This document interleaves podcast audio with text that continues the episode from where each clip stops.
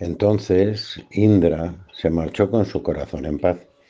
Pero antes de que hubiera retornado a los dioses, vio el peligro de esta lección y pensó, al igual que cuando en sueños el cuerpo está ciego, el sí mismo no está ciego, o el cuerpo está lisiado, el sí mismo no está lisiado, y desde luego no sufre las limitaciones del cuerpo, de tal modo que cuando se mata al cuerpo, no se mata al sí mismo. Aún así, en sueños puede parecer que se mata al sí mismo y que sufre, que siente mucho dolor y que llora. No puede encontrar ninguna alegría en esta doctrina. Por eso volvió con combustible en mano a Prayapati, quien le dijo, Magavan, te marchaste con tu corazón en paz, ¿por qué has vuelto? Indra explicó, al igual que cuando en sueños el cuerpo está ciego, el Atman no está ciego cuando el cuerpo está lisiado, el Atman no lo está.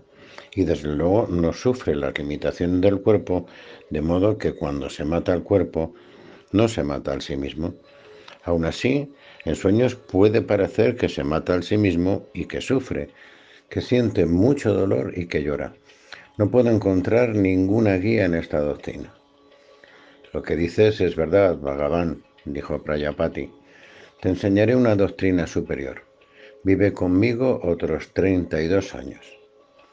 Indra se quedó con Prayapati otros 32 años, tras lo cual dijo Prayapati, el espíritu que duerme sin sueños en la quietud silenciosa del dueño profundo, ese es el alma. Eso es lo inmortal, más allá del miedo. Eso es Brahman. Entonces Indra se marchó con su corazón en paz. Pero antes de que hubiera llegado a donde se encuentran los dioses, vio el peligro de esta lección y pensó, ¿y si un hombre se halla en sueño profundo sin ensoñaciones, ni siquiera puede decir yo soy y no puede saber nada? En realidad cae en la nada. No puedo encontrar ninguna alegría en esta doctrina. Y volvió a Prayapati con combustible en la mano. ¿Por qué has retornado, Magavan? preguntó Prayapati te marchaste con tu corazón en paz. Indra replicó, si un hombre se halla en sueño profundo sin ensoñaciones, ni siquiera puede decir yo soy, y no puede saber nada. En realidad cae en la nada. No puedo encontrar ninguna alegría en esta doctrina. Lo que dices es verdad, Magavan, dijo Prayapati. Te enseñaré una doctrina superior, la más alta que puede ser enseñada. Vive conmigo durante cinco años ahora. Indra vivió con Prayapati durante cinco años más. En total vivió con Prayapati durante 101 años. Por eso la gente dice que el gran Indra vivió con Prayapati la vida de castidad de un estudiante espiritual brahmacharya durante 101 años. Entonces Prayapati dijo a Indra, en verdad que el cuerpo es mortal y que está bajo el poder de la muerte, pero también es la morada del Atman, el espíritu de la vida inmortal.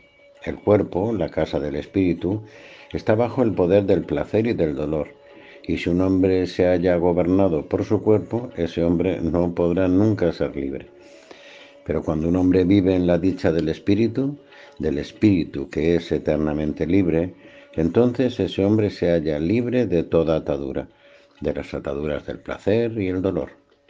El viento no tiene cuerpo, ni los rayos, ni los truenos, ni las nubes, mas cuando estos ascienden a las altas esferas, encuentran su cuerpo de luz. Del mismo modo, cuando el alma se halla en quietud silenciosa, se eleva y abandona el cuerpo, y llegándose hasta el Espíritu Supremo, encuentra en él su cuerpo de luz.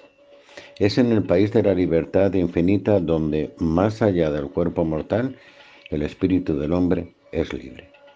Ahí puede reír y cantar su gloria con mujeres y amigos etéreos. Disfrutará de hermosos carros etéreos y olvidará la carreta que es el cuerpo en la tierra. Porque como una bestia atada a su carreta, así está el alma atada a su cuerpo en la tierra. Sábete que cuando el ojo mira al espacio, es el espíritu del hombre el que ve. El ojo solo es el órgano de la visión. Cuando uno dice, siento este perfume, es el espíritu que lo siente, usa el órgano del olfato. Cuando uno dice estoy hablando, es el espíritu el que habla. La voz es el órgano del habla. Cuando uno dice estoy oyendo, es el espíritu el que oye. El oído es el órgano de la escucha. Y cuando uno dice pienso, es el espíritu el que piensa. La mente es el órgano del pensamiento. Es por la luz del espíritu que la mente humana puede ver, pensar y disfrutar de este mundo.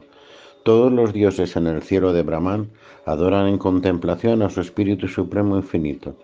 Es por ello que poseen toda la dicha, todos los mundos y todos los deseos. Y el hombre que en esta tierra encuentra y conoce el Atman, su propio sí mismo, posee todos sus deseos sagrados, todos los mundos y toda la dicha. Así habló Prayapati, así en verdad habló Prayapati.